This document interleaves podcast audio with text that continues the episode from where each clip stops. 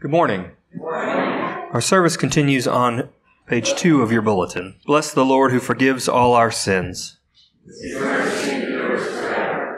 Hear the commandments of God to his people.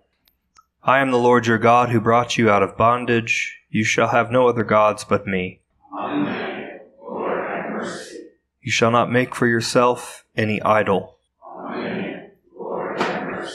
You shall not invoke with malice the name of the Lord your God. Amen. Lord, have mercy. Remember the Sabbath day and keep it holy. Amen. Lord, have mercy. Honor your father and your mother. Amen. Lord, have mercy. You shall not commit murder. Amen. Lord, have mercy. You shall not commit adultery. Amen. Lord, have mercy. You shall not steal. Amen. Lord, have mercy. You shall not be a false witness. Amen. Lord. You shall not covet anything that belongs to your neighbor. Amen. Lord. Jesus said the first commandment is this Hear, O Israel, the Lord your God is the only Lord. Love the Lord your God with all your heart and with all your soul, with all your mind and with all your strength. The second is this Love your neighbor as yourself. There is no commandment greater than these. Let us confess our sins against God and our neighbor. Most merciful God, we confess that we have sinned against you in thought, word, and deed, by what we have done and by what we have left undone. We have not loved you with our whole heart. We have not loved our neighbors as ourselves. We are truly sorry, and we humbly repent. For the sake of your Son, Jesus Christ, have mercy on us and forgive us, that we may delight in your will and walk in your ways, to the glory of your name. Amen. Almighty God, have mercy on you, forgive you all your sins through our Lord Jesus Christ, strengthen you in all goodness, and by the power of the Holy Spirit, keep you in eternal life. Amen. The Lord be with you. And also with you. Let us pray. Gracious Father, whose blessed Son, Jesus Christ, came down from heaven to be the true bread which gives life to the world, evermore give us this bread that he may live in us and we in him, who lives and reigns with you in the Holy Spirit, one God, now and forever. Amen. A reading from 1 Samuel. The Lord said to Samuel, How long will you grieve over Saul? I have rejected him from being king over Israel. Fill your horn with oil and set out. I will send you to Jesse the Bethlehemite, for I have provided for myself a king among his sons. Samuel said, How can I go? If Saul hears of it, he will kill me. And the Lord said, Take a heifer with you and say, I have come to sacrifice to the Lord. Invite Jesse to the sacrifice, and I will show you what you shall do. And you shall anoint for me the one whom I name to you. Samuel did what the Lord commanded and came to Bethlehem. The elders of the city came to meet him trembling and said, Do you come peaceably? He said, Peaceably. I have come to sacrifice to the Lord. Sanctify yourselves and come with me to the sacrifice. And he sanctified Jesse and his sons and invited them to the sacrifice. When they came, he looked on Eliab and thought, Surely the Lord's anointed is now before the Lord. But the Lord said to Samuel, Do not look on his appearance or on the height of his stature, because I have rejected him. For the Lord does not see as mortals see. They look on the outward appearance, but the Lord looks on the heart. Then Jesse called Abinadab and made him pass before Samuel. He said, Neither has the Lord chosen this one. Then Jesse made Shammah pass by, and he said, Neither has the Lord chosen this one. Jesse made seven of his sons pass before Samuel, and Samuel said to Jesse, The Lord has not chosen any of these. Samuel said to Jesse, Are all your sons here? And he said, There remains yet the youngest, but he is keeping the sheep. And Samuel said to Jesse, Send and bring him, for we will not sit down until he comes here. He sent and brought him in. Now he was ruddy and had beautiful eyes and was handsome. The Lord said, Rise and anoint him, for this is the one. Then Samuel took the horn of oil and anointed him in the presence of his brothers, and the Spirit of the Lord came mightily upon David from that day forward. Samuel then set out and went to Ramah.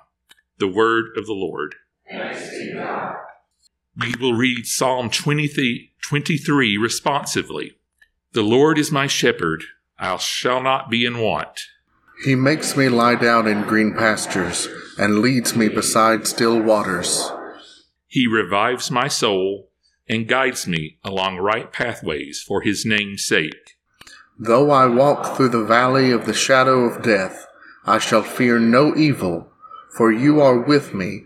Your rod and your staff, they comfort me. You spread a table before me in the presence of those who trouble me. You have anointed my head with oil, and my cup is running over. Surely your goodness and mercy shall follow me all the days of my life, and I will dwell in the house of the Lord forever. A reading from Ephesians. Once you were darkness, but now in the Lord you are light. Live as children of light, for the fruit of the light is found in all that is good and right and true. Try to find out what is pleasing to the Lord.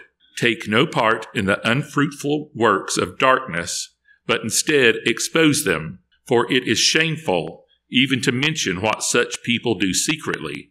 But everything exposed by the light becomes visible, for everything that becomes visible is light. Therefore it says, Sleeper, awake, rise from the dead, and Christ will shine on you. The word of the Lord. The Holy Gospel of our Lord Jesus Christ, according to John. As Jesus walked along, he saw a man blind from birth. His disciples asked him, Rabbi, who sinned, this man or his parents, that he was born blind? Jesus answered, Neither this man nor his parents sinned. He was born blind so that God's work might be revealed in him. We must work the works of him who sent me while it is day. Night is coming when no one can work. As long as I am in the world, I am the light of the world. When he had said this, he spat on the ground and made mud with the saliva and spread the mud on the man's eyes, saying to him, Go, wash in the pool of Siloam, which means sent. Then he went and washed and came back able to see. The neighbors and those who had seen him before as a beggar began to ask, Is this not the man who used to sit and beg? Some were saying, It is he. Others were saying, No, but it is someone like him. He kept saying, I am the man. But they kept asking him, Then how were your eyes opened? He answered, The man called Jesus made mud, spread it on my eyes, and said to me, Go to Siloam and wash. Then I went and washed and received my sight. They said to him, Where is he? He said, I do not know. They brought to the Pharisees the man who had formerly been blind. Now it was a Sabbath day when Jesus made the mud and opened his eyes. Then the Pharisees also began to ask him how he had received his sight. He said to him, He put mud on my eyes, then I washed, and now I see. Some of the Pharisees said, This man is not from God, for he does not observe the Sabbath. But the others said, How can a man who is a sinner perform such signs? And they were divided. So they said again to the blind man, What about you? What do you say about him? It was your eyes he opened. He said, He is a prophet. The Jews did not believe that he had been blind and had received his sight until they called the parents of the man who had received his sight and asked them, Is this your son, who you say was born blind? How then does he now see? His parents answered, We know that this is our son, and that he was born blind. But we do not know how it is that now he sees, nor do we know who opened his eyes. Ask him. He is of age. He will speak for himself. His parents said this because they were afraid of the Jews, for the Jews had already agreed that anyone who confessed Jesus to be the Messiah would be put out of the synagogue. Therefore, his parents said, He is of age. Ask him. So for the second time they called the man who had been blind, and they said to him, Give glory to God. We know that this man is sinner. He answered, I do not know whether he is a sinner. One thing I do know, that though I was blind, now I see. They said to him, What did he do to you? How did he open your eyes? He answered them, I have told you already, and you would not listen. Why do you want to hear it again? Do you also want to become his disciples? Then they reviled him, saying, You are his disciple, but we are the disciples of Moses. We know that God has spoken to Moses. But as for this man, we do not know where he comes from. The man answered, Here is an astonishing thing. You do not know where he comes from, and yet he opened my eyes. We know that God does not listen to sinners, but he does listen to one who worships him and obeys his will. Never since the world began has it been heard that anyone opened the eyes of a person born blind. If this man were not from God, he could do nothing. They answered him, You were born entirely in sins, and are you trying to teach us? And they drove him out. Jesus heard that they had driven him out, and when he found him, he said, Do you believe in the Son of Man? He answered, And who is he, sir? Tell me, so that I may believe in him. Jesus said to him, You have seen him, and the one speaking with you is he. He said, Lord, I believe. And he worshipped him. Jesus said, I came into this world for judgment, so that those who do not see may see, and those who do see may become blind. Some of the Pharisees near him heard this and said to him, Surely we are not blind, are we? Jesus said to them, If you were blind, you would not have sin, but now that you say we see, your sin remains. The Gospel of the Lord. So you will notice in our story today that the actual healing of the man born blind only occurs in the first few verses of the story. The remainder of the story deals with the reception of this miracle both within the larger community and more specifically within the religious community represented here by the Pharisees and scribes. I want to say at the outset that we have to be very careful with this story as we have to be careful with the entirety of John's Gospel in the way that John speaks about the Jews. It is the case that John's Gospel, especially the portion that we read on Good Friday, has been used throughout history as a means of justifying all kinds of violent anti Semitism against Jewish people. And it goes without saying that this is an abhorrent use of the Gospel and entirely out of step with both the heart of Christian faith and also with the message of this story in particular. I will get to that shortly. But I also want to recognize that there's a wealth of commentary on this gospel passage that deals with blindness and disability generally. We cannot expect ancient authors to adhere to our modern norms in speaking about disability, but it must be noted that people with disabilities have interpreted this text in ways that illuminate their own experiences and troubles with the narrative we have received in this gospel.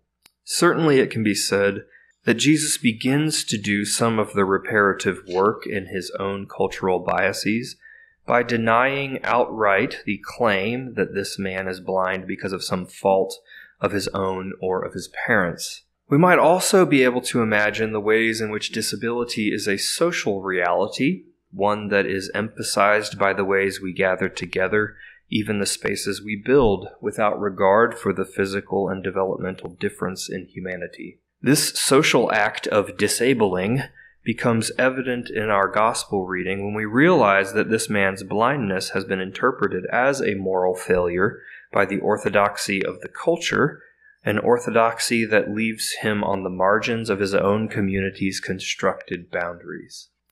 It should also be said that this theme of boundaries, exclusion, and expulsion lie beneath the surface of John's story as a historical reality, as some scholars will say that this community John is writing to in his gospel has recently been expelled from their own synagogue. That is to say, the gospel of John is written to a particular Christian community, as are most of the books in the New Testament, written to a particular Christian community. And that Christian community to which John's gospel is written has experienced, some scholars will say, an expulsion from the synagogue as the new faith of Jews that follow Jesus, and including some Gentiles, starts to separate itself or become separated from the traditional Jewish faith. So we ought to read this story not only at face value, but also as John's reflection for a community that has been kicked out of the synagogue for its unorthodox commitment to Jesus and the inclusive practices of a community that welcomes Gentiles without condition. The most obvious evidence of this underlying theme comes near the end of the story. There's been a lot of fuss around the healing of the man born blind. Who did it? Is that person a sinner? Is this actually the man who was born blind? Where are his parents? What do the religious authorities have to say about it? Then we get to the judgment passed on the man who was formerly blind. You were born entirely in sin, and are you trying to teach us? And they drove him out. Even after he has been healed, we see that the community continues to judge him as a sinner, and this ultimately justifies his expulsion. As I said, the healing is only a small portion of this story. Because the healings and other miracles are signs in John's Gospel, the majority of the story is dedicated to the larger issue, that is, the revelation indicated by the sign. And so, what seems to be at issue in this story is the restrictive boundaries set up around the community to define who is in and who is out, and who can claim the authority to judge in such matters. Jesus' conversation with the man at the end of the story tells us that Jesus is here to undermine entirely these closed systems of belonging and the gatekeeping represented by the religious community in this story. Notice that at the very end of our reading, the assumption made at the beginning of the story has been turned on its head. At the beginning, they assume some sin has caused the man's blindness, but Jesus claims at the end of the story that if the religious leaders were blind, they would not have sin. It is their claim that they can see clearly that ultimately betrays their ongoing captivity to sin. How do we make sense of this? Once again, I think it has to do with the assumed authority to judge and determine right and wrong, good and evil, sin and righteousness with any kind of closed certainty. Throughout the story, the religious leadership is assured of its right position in these matters. We are disciples of Moses. We know that God has spoken to Moses. As for this man, we have no idea where he comes from. They are the arbiters of right and wrong, the authority that will decide whether the man's healing is the work of God or the work of the devil. But let's look at the way in which Jesus heals this man. I talked about this with the kids in the day school during chapel this week, and I asked them to wonder why Jesus might have used spit and mud to heal this man. After listening to their entertaining responses, and reminding them that spitting on the ground and putting mud on your neighbor's eye is not a good idea out on the playground. I reminded them also that when God made the first human being, God used the dirt. John's gospel is full of creation themes, and this is no exception. There is conversation about the Sabbath, and Jesus uses mud to undo this man's lifelong blindness. The man also refers to since the beginning of the world, no one has heard of a man born blind being healed of his blindness. So I think this story, and indeed part of the meaning of this sign, is to remind us of God's ongoing work of creation. Sabbath was the final day of creation in the, in the Genesis story, but resting from the work of creation to delight in what has been accomplished does not mean the work has been completed. I want to be cautious here also because I don't want to suggest that the man was born blind and was therefore born incomplete. I like to think that when Jesus said he was born blind so that God's work might be revealed in him, when he says this, he isn't necessarily referring to this moment of healing, but that his entire life, even in his blindness, has been the canvas upon which the work of God has been unfolding.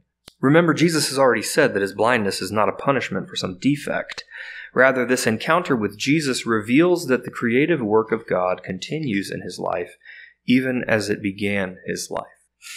The ongoing creativity of God in our lives poses a massive problem for anyone who wants to claim a universal and final perspective on right and wrong, good and evil, sin and righteousness. This penultimate sign in John's Gospel reveals the dynamic relationship between God and God's creation, and it undermines any attempt we make to close the book on any of the mysteries we encounter in creation. We are, from beginning to end, a work in progress, being changed, as St. Paul says, from one degree of glory to another. Notice he says not from worse to better, from one degree of glory to another. This dynamic view of creation breaks open all of our perceived certainties and formulas, requires us to place ourselves entirely into the hands of the Creator, and opens us to a life of grace and mercy where the only constant is the love of God for us. If we are honest enough to enter under the judgment of this gospel,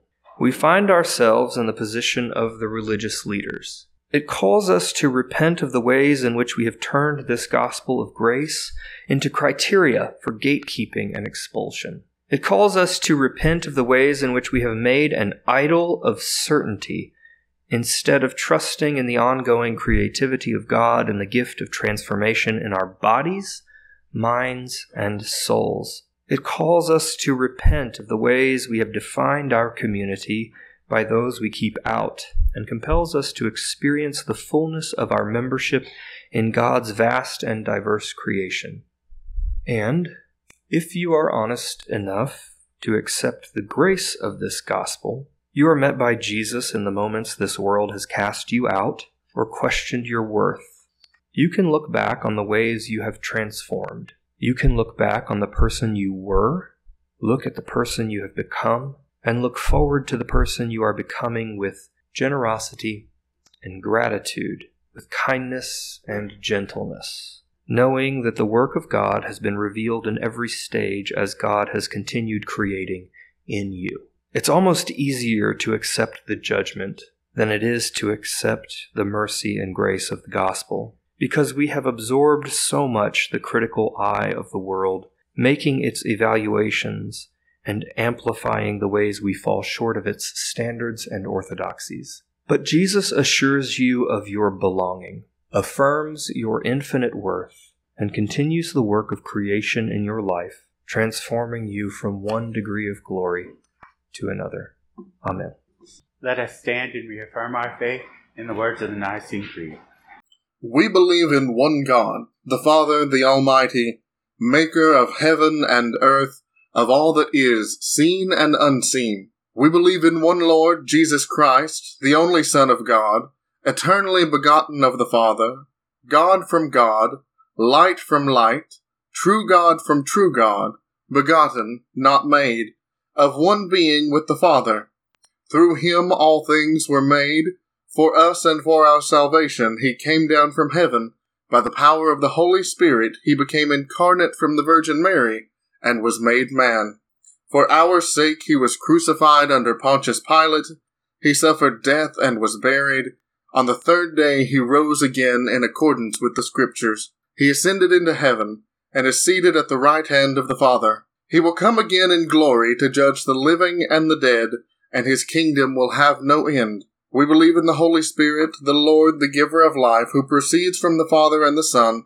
With the Father and Son he is worshipped and glorified. He has spoken through the prophets. We believe in one holy Catholic and Apostolic Church. We acknowledge one baptism for the forgiveness of sins. We look for the resurrection of the dead and the life of the world to come. Amen. Let us pray for the church and for the world. God of all mercy, we pray for the church throughout the world, and especially for Justin, the Archbishop of Canterbury, Michael, our presiding bishop, Brian, our bishop, Johnny, our rector, Chris and Gordon, our deacons, in our diocese for St. Clare La Follette, in our companion diocese of South Dakota for St. Catherine, Martin, Gethsemane, Wanblee, Christ, Red Shirt Table. We pray for all bishops, priests, and deacons that our faithfulness might not be limited to acts of piety, but be manifest in lives of peace, charity, and compassion for the welfare of the poor, the stranger, the outcast, and the hurting. Lord of all, we pray especially for the peoples of Ukraine and Russia and for all those under threat of war. Bring mercy and peace where violence and hostility are imminent, and lead us beyond hatred and nationalism toward a responsibility for one another as global neighbors.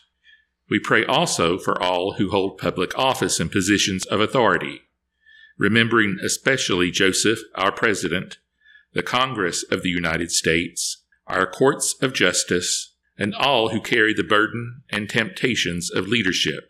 Grant them a spirit of humility, compassion, and peace, that they might repent of the violence and greed that consumes us, and bring us all more closely to the abundance of your peaceable kingdom. Most holy Creator, all that you have made speaks of your goodness, and you have made us caretakers of that goodness. Give us the eyes to see with broken and contrite hearts the ways in which we have squandered your gift. Set us free from the habits of waste and misuse we have cultivated over generations, and fill us with the spirit of gentleness, that everything we touch might know your embrace. You are the God who has come among us. We pray for our city of Kingsport, remembering especially Pat and Richard, our mayors, our city and county school systems, our teachers, social workers, and all who serve the poor and homeless in our city. Reveal yourself among us and our neighbors, and open our doors to welcome them as Christ. Loving God, we hold before you those whom we love and are in need of your care, especially Sister, Becky, Carolyn, Stephanie and family, Bill, Ginger, Louisa, Catherine, Randy, Mariana, Martha, Mike, Alice and DeWitt, Doreen, Beth, Myra, Rick, Jay, John, Kim, Deanna, Jackson, Jonathan, Patricia, Jonathan, Sarah Beth, Jason, Dot, Gary, Phyllis, Kim, Diane, Larry, Alice, Matt, Richard, Anne and Larry, Donna. Gather them under the shadow of your wing and grant them wholeness and peace. God of rest and giver of life, we remember for, before you those who have died, especially Kathy Clifton. Grant them a place of rest in your household until the last day when they are raised with us to abundant life. O Lord our God, accept the fervent prayers of your people. and the multitude of your mercies, look with compassion upon us and all who turn to you for help. For you are gracious, O lover of souls, and to you we give glory, Father, Son, and Holy Spirit, now and forever. Amen. Amen. Friends, the peace of the Lord be with you always. And now, as our Savior Christ has taught us, we are bold to say, Our Father, who art in heaven, hallowed be thy name. Thy kingdom come, thy will be done, on earth as it is in heaven. Give us this day our daily bread, and forgive us our trespasses, as we forgive those who trespass against us. And lead us not into temptation, but deliver us from evil. For thine is the kingdom, and the power, and the glory forever and ever. Amen. Eternal God, Heavenly Father, you have graciously accepted us as living members of your Son, our Savior, Jesus Christ, and you have fed us with spiritual food in the sacrament of his body and blood. Send us now into the world in peace, and grant us strength and courage to love and serve you with gladness and singleness of heart, through Christ our Lord. Amen The peace of God, which passes all understanding, keep your hearts and minds in the knowledge and love of God and of His Son, Jesus Christ our Lord. And the blessing of God Almighty, the Father, the Son, and the Holy Spirit be amongst you and abide with you always. Let us go in peace to love and serve the Lord. Thanks be to God.